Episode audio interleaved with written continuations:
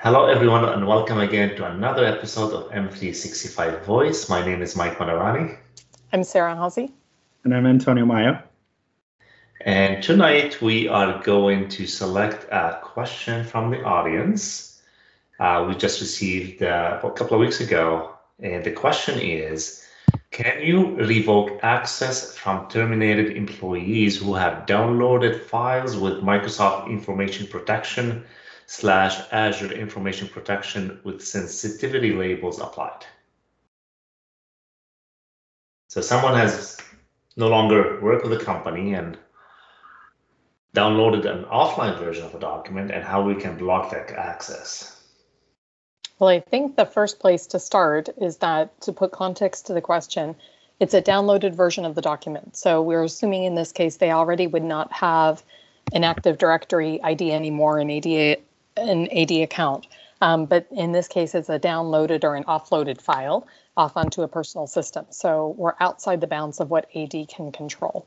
So now we're talking about specifically what MIP or AIP can put in for controls, right? Correct. Right. I think the answer generally is yes. Yes, you can do this, like to answer the question directly. Can you revoke access for terminated employees? Depends a little bit on how the label is applied and the configuration of the label. Mm-hmm. So if you've labeled a document with a sensitivity label and that sensitivity label does not protect the document, right? So there's no encryption applied. Then unfortunately, no, you can't revoke access because there's no protections around the file, right? So you're kind of out of luck if the sensitivity label is not applying protection. Now, Sarah, as you and I have talked about, we do not recommend every single one of your labels apply protection, because that would just make the overall experience too onerous. So. Yeah, and if I could interrupt you for a second there, because I think it's important when we talk about sensitivity labels and the continuum or the range of your sensitivity labels, many companies will have a few sensitivity labels, right? Usually 3 or more, and hopefully less than 7. So somewhere in that happy range of 3 to 7 sensitivity labels. When you look at all of your company's sensitivity labels, some of them should designate content that is not sensitive, and some of them should designate content that is less sensitive or highly sensitive. And realistically, we should only be talking about encrypting data that falls on the sensitive side of the fence, right?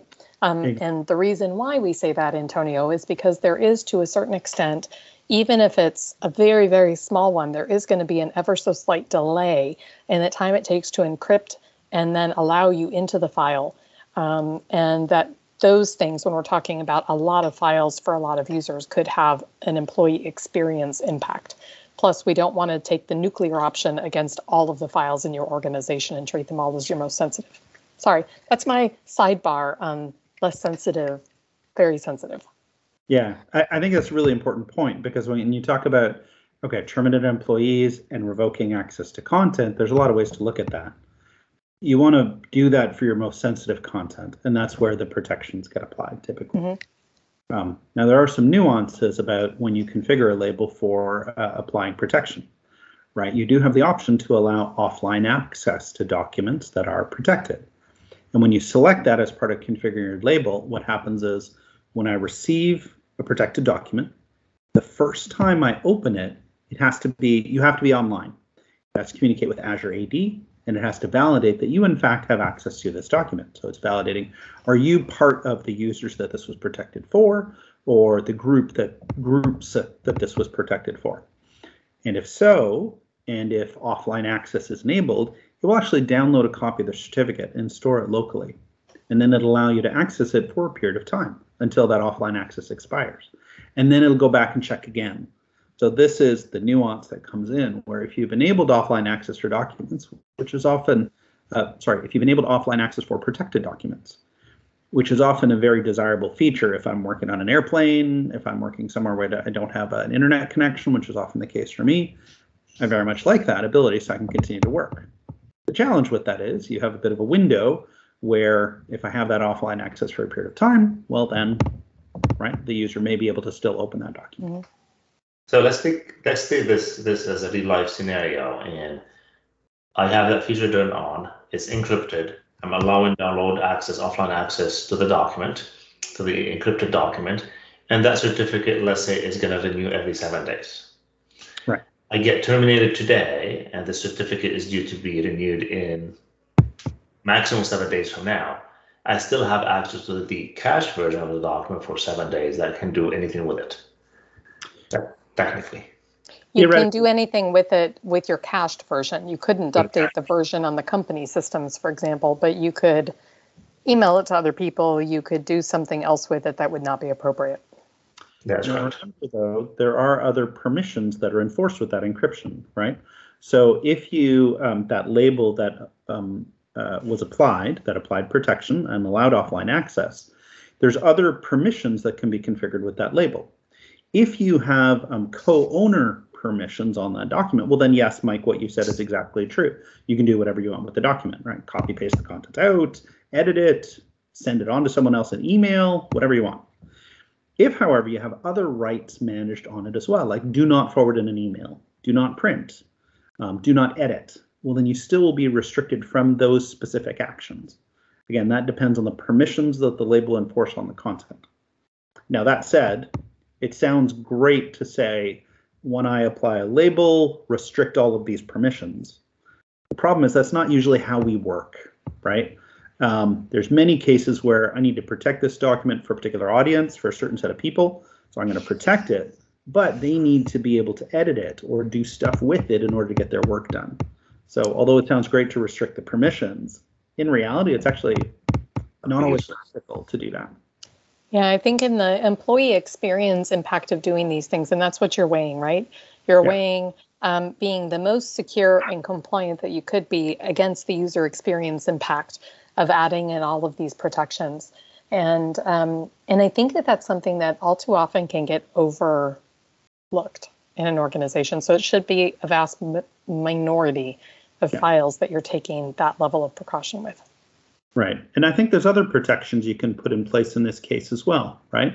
For example, if I'm on a work laptop and I'm able to access that content on the work laptop, there are protections on the device that I can apply as well, so that if I am terminated and there is risk of me doing stuff with, you know, I'm a malicious person and there's a risk of me doing stuff with this protected, very sensitive content, I can kill the person's session and require them to re-log into their laptop. And they, you know, won't be able to if their AD account has been disabled at that point. So there are other protections I can put in place around the device. I can also do things like for content that sits on certain sites or teams. Remember, I can have a label applied to that site or team, and I can set those up so that if I'm on a personal device, right, a non-managed device, non-corporate managed device, and I access that site or team, I only have web browser access to the content. I can't actually download a copy of it. So there's all these other protections that you have to layer on top of this kind of situation.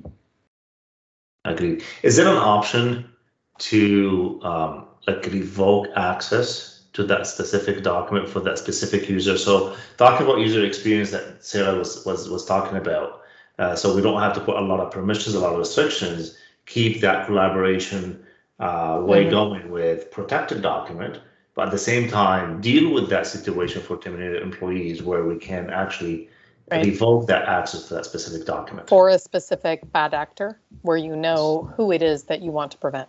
Exactly. Right, so there is a track and revoke capability in AIP or MIP. There's actually a website that you can go to, and I don't have the URL locally. I'll see if I can find it. But there is a website that you go to. Oh, I believe it's portal.azurerms.com, if anyone wants to remember that. But when you log into that, you can actually see documents that you're tracking. And documents get registered to be tracked the first time a user opens it. Now, the document needs to be protected with RMS in order for it to be tracked and be revocable. Right? So this gets back to if you have sensitivity labels that do not protect documents, then meaning do not encrypt. That's right, meaning do not encrypt. You will not be able to track them on this site and revoke access to them. There's a couple other nuances also with it.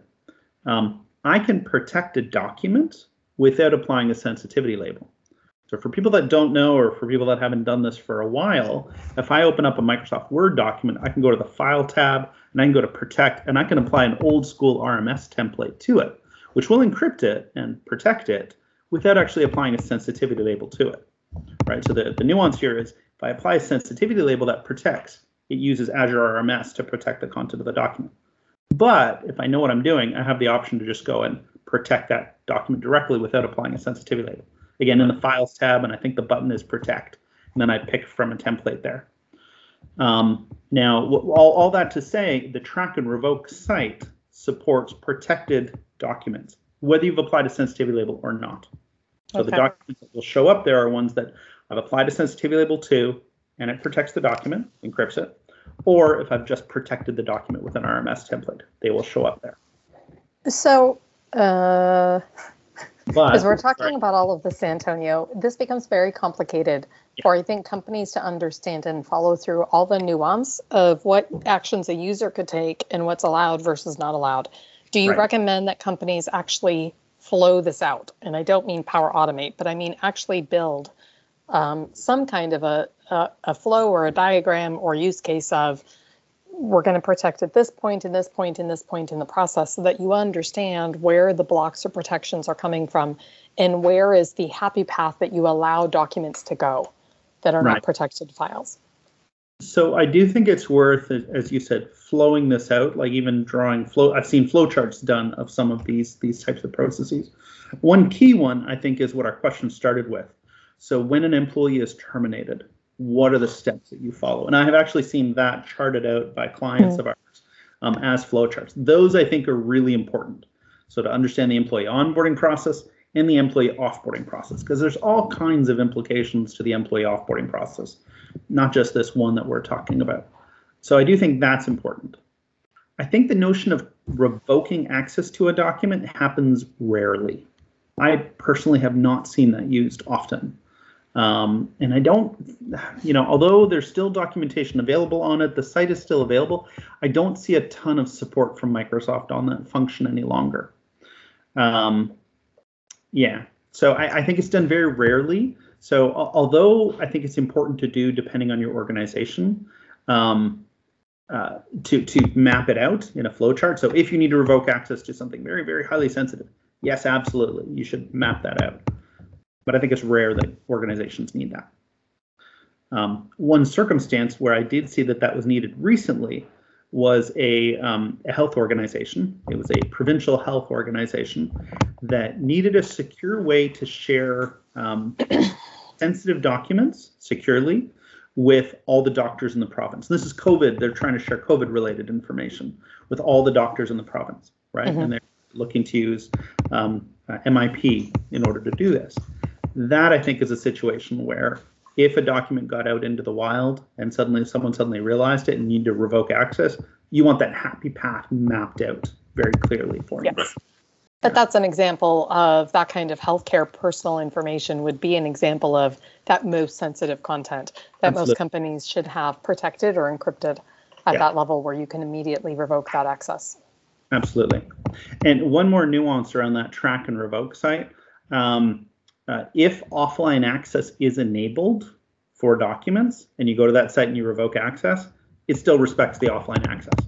So so it doesn't let you get around the offline access, unfortunately, because it's literally got the certificate cached locally on the laptop or on the PC, and it's just going to use that. It's not going to go to the internet because you're theoretically offline. Right? So it's doing exactly what it says it's going to do. If you do enable offline access, though, again, it's a setting in the sensitivity label, and you can set whether you allow offline access always, never, or for a certain number of days.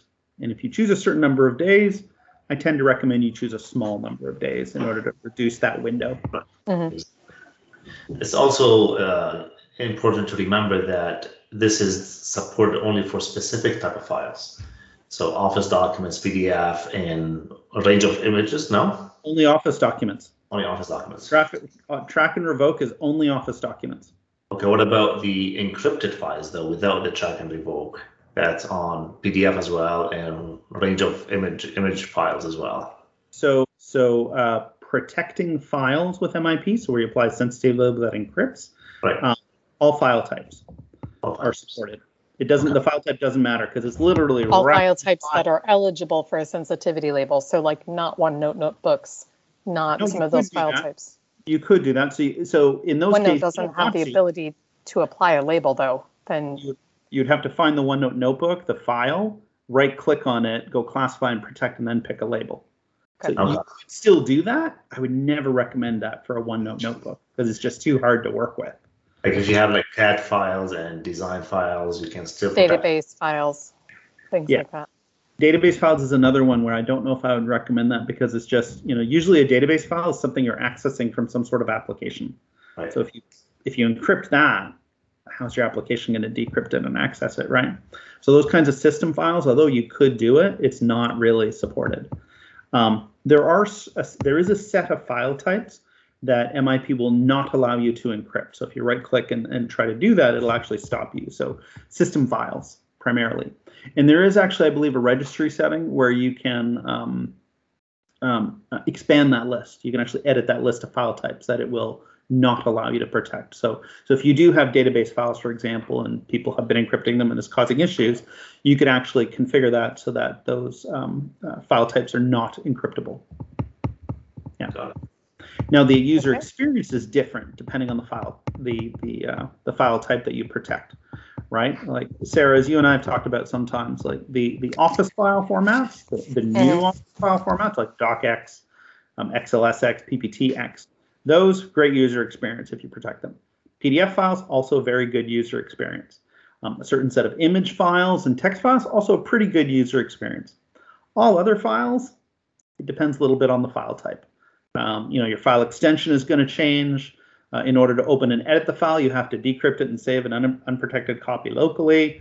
And then when you're done editing it, you have to re-encrypt it manually. So there are some of these nuances depending on the file type. So although it sounds great to say you can protect any file type, practically it doesn't always work out. Right, exactly. Well, I love this topic. Sarah, do you have something else to add? No. Okay. Well, it was a really interesting topic, and I love these kind of questions because I always discover new things that I was not aware of as well. So thank you for submitting this question. Thank you both. That was a great episode again, and we'll talk to you next time. Bye, everybody.